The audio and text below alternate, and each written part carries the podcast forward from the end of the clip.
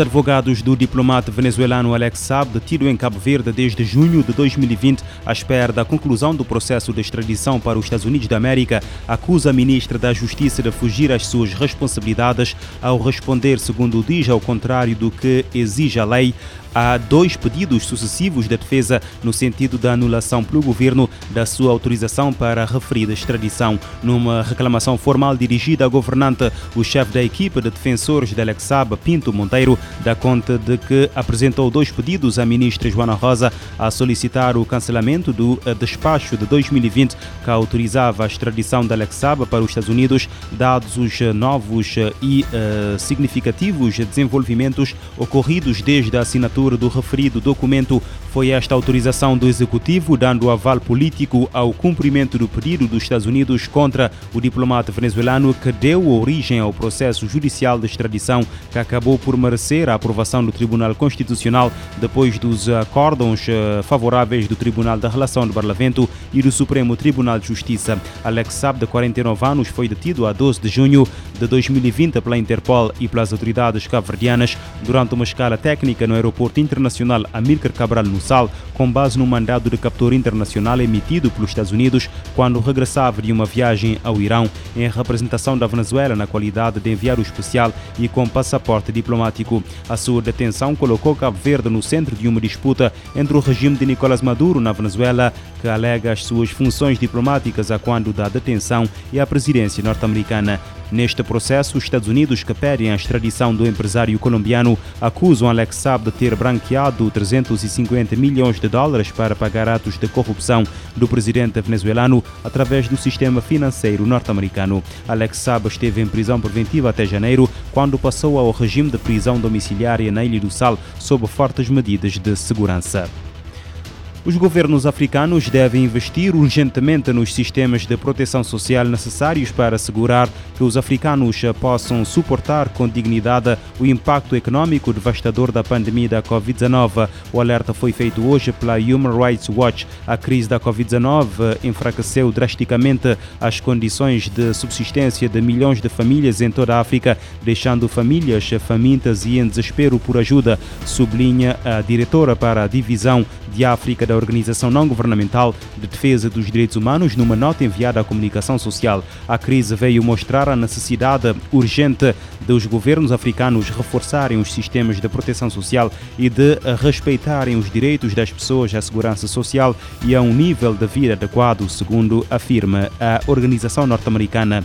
Entre março de 2020 e agosto de 2021, a Human Rights Watch entrevistou mais de 270 pessoas nos Camarões, Gana, Quênia, Nigéria e Uganda sobre o impacto da pandemia no acesso aos alimentos e meios de subsistência e os esforços governamentais para responder às necessidades básicas das pessoas. Os investigadores falaram com indivíduos e famílias afetadas, trabalhadores na área da saúde, funcionários governamentais e representantes de organizações não governamentais, instituições financeiras internacionais e doadores bilaterais, entre outros. Dados da Organização Internacional do Trabalho revelam que menos de 20% dos africanos tiveram acesso a qualquer tipo de proteção social em 2020 ou quando os dados dos respectivos países foram pela última vez divulgados, salienta a organização não governamental.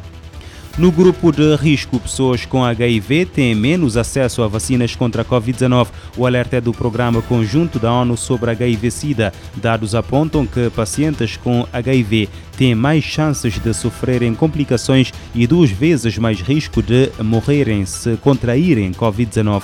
Países de baixa renda abrigam mais de metade da população com HIV. O Programa Conjunto da ONU sobre HIV e AIDS afirma que pessoas com HIV possuem mais risco de sofrerem complicações causadas pela Covid-19, mas têm menos acesso às vacinas. Ao afirmar que a distribuição dos imunizantes permanece extremamente desigual, a agência divulgou que ainda há baixos níveis de doses disponíveis nos países de baixa renda. Essas nações abrigam mais da metade das pessoas vivendo com HIV globalmente. O UNAIDS publicou dados dos Estados Unidos que demonstram que pacientes infectados pelo coronavírus eram muito mais propensos a necessitar de internação e desenvolver casos graves. A agência afirmou que estudos conduzidos na Inglaterra e na África do Sul, descobriram que o risco de morte pela Covid-19 entre pessoas com HIV chega ao dobro da população geral. O UNAIDS destacou que em casos avançados de HIV ou na presença de doenças crônicas comuns em pessoas vivendo com AIDS, a recuperação da Covid-19 é mais improvável. As recomendações para evitar o contágio pelo coronavírus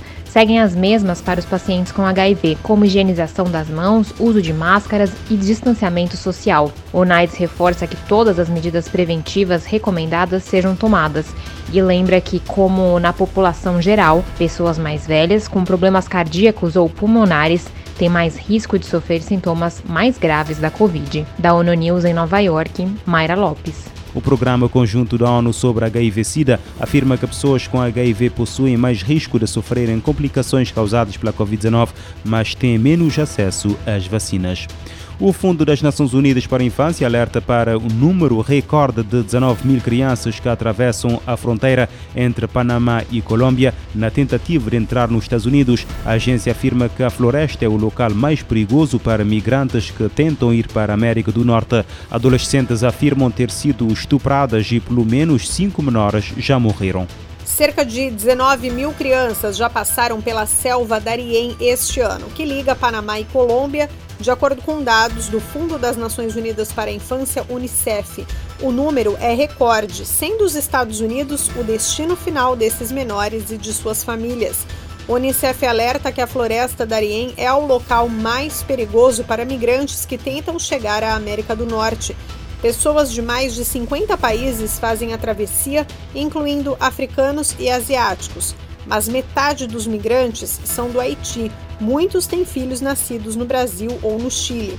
Segundo a agência da ONU, metade das crianças que fazem a perigosa travessia tem menos de 5 anos de idade.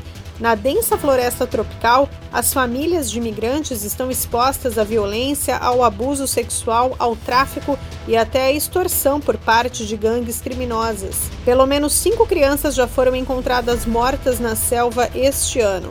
E entre janeiro e setembro, o Unicef registrou pelo menos 29 casos de adolescentes que foram abusadas sexualmente na floresta, sem contar as mulheres que também foram vítimas. Na Colômbia, Unicef e parceiros ajudam os migrantes com a entrega de água potável e de serviços de higiene. No Panamá, os trabalhos focam na assistência psicológica e nos serviços de saúde a milhares de crianças migrantes, especialmente aquelas que foram separadas dos seus pais.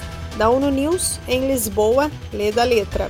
Adolescentes que atravessam a selva Darien, a fronteira entre Panamá e Colômbia, são vítimas de abuso sexual. O alerta é da Unicef.